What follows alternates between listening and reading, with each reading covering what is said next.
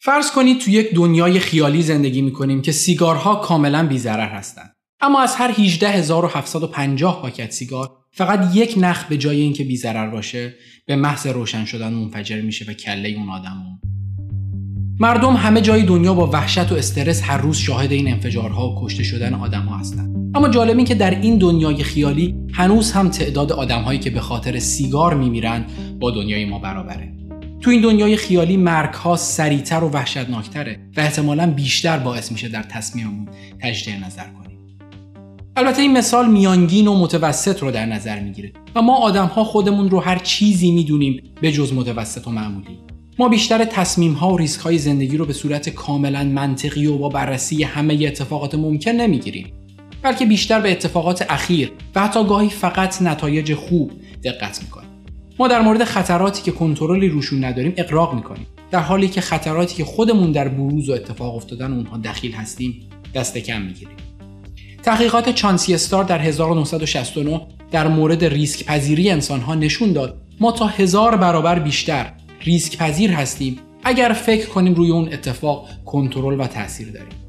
مثلا خطر یک فاجعه اتمی رو از خطرات رانندگی کردن خیلی بیشتر می‌دونیم در حالی که احتمال اتفاق افتادن حادثه رانندگی به مراتب بیشتره. اجازه بدید در مورد آبراهام والد صحبت کنیم.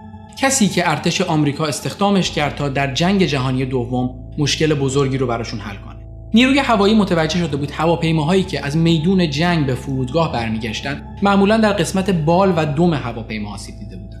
اونا برای حل مشکل ورقه های زخیمتر و مقاومتری رو در این قسمت ها به کار گرفتن تا خطر کمتری هواپیما خلبان رو تهدید کنند اما هیچ تأثیری نداشت. با وجود این تغییرات هنوز هم نیروی هوایی همون تعداد از هواپیماهاش رو از دست می‌داد.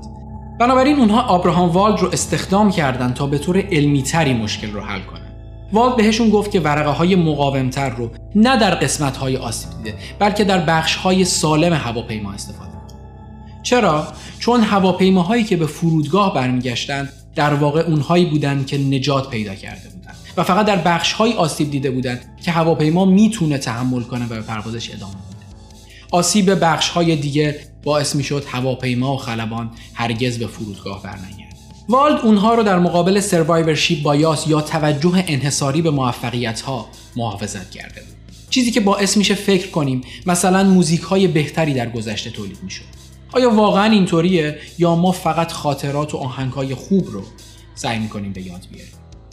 کارهای والد جون هزاران انسان رو نجات داد و پرواز با هواپیما رو برای میلیون ها آدم دیگه امنتر کرد.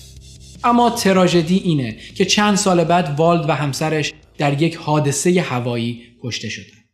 ما نمی‌تونیم مشخص کنیم چه جوری یا کی میمیریم. پیش بینی کردنش آسون نیست. اما روش های مختلفی برای تخمین زدن طول عمر انسان ها به وجود اومده تا رفتارهای پرخطر یا مفید رو برای ما واضح تر کنه.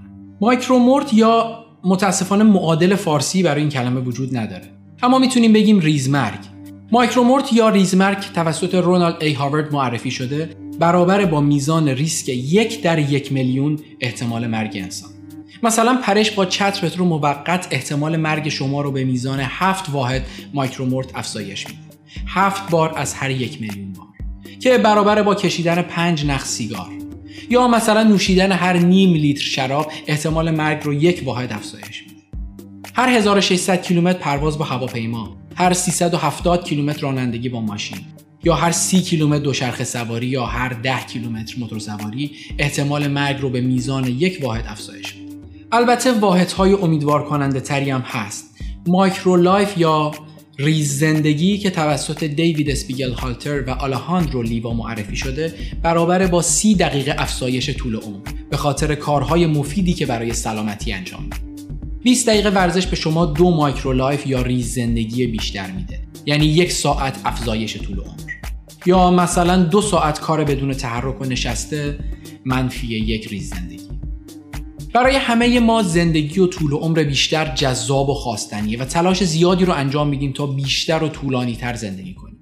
اما چیزی که مطمئن هستیم اینه که همه ما انسان ها از بدو پیدایش تا الان روی کره زمین مردیم. به جز سه نفر. سرنشینان فضاپیمای سایوز 11 در 9 تیر ماه 1358 در حالی که در مسیر بازگشت به زمین بودند فشار هوای داخل کابین از بین میره و قبل از اینکه حتی وارد جو زمین بشن میمیرن. ستونی سزلی 500 کیلومتر دورتر از هر منطقه مسکونی تو قزاقستان جایی که باقی مونده کابین به زمین رسیده بود یادشون رو برای همیشه در تاریخ ما انسانها نگه میداره. یاد بودی برای دور افتاده ترین مرگ. شاید ما انسانها همه تو زمین نمرده باشیم. اما چیزی که مطمئن هستیم اینه که حداقل تا الان همه تو همین کره خاکی به دنیا آمدیم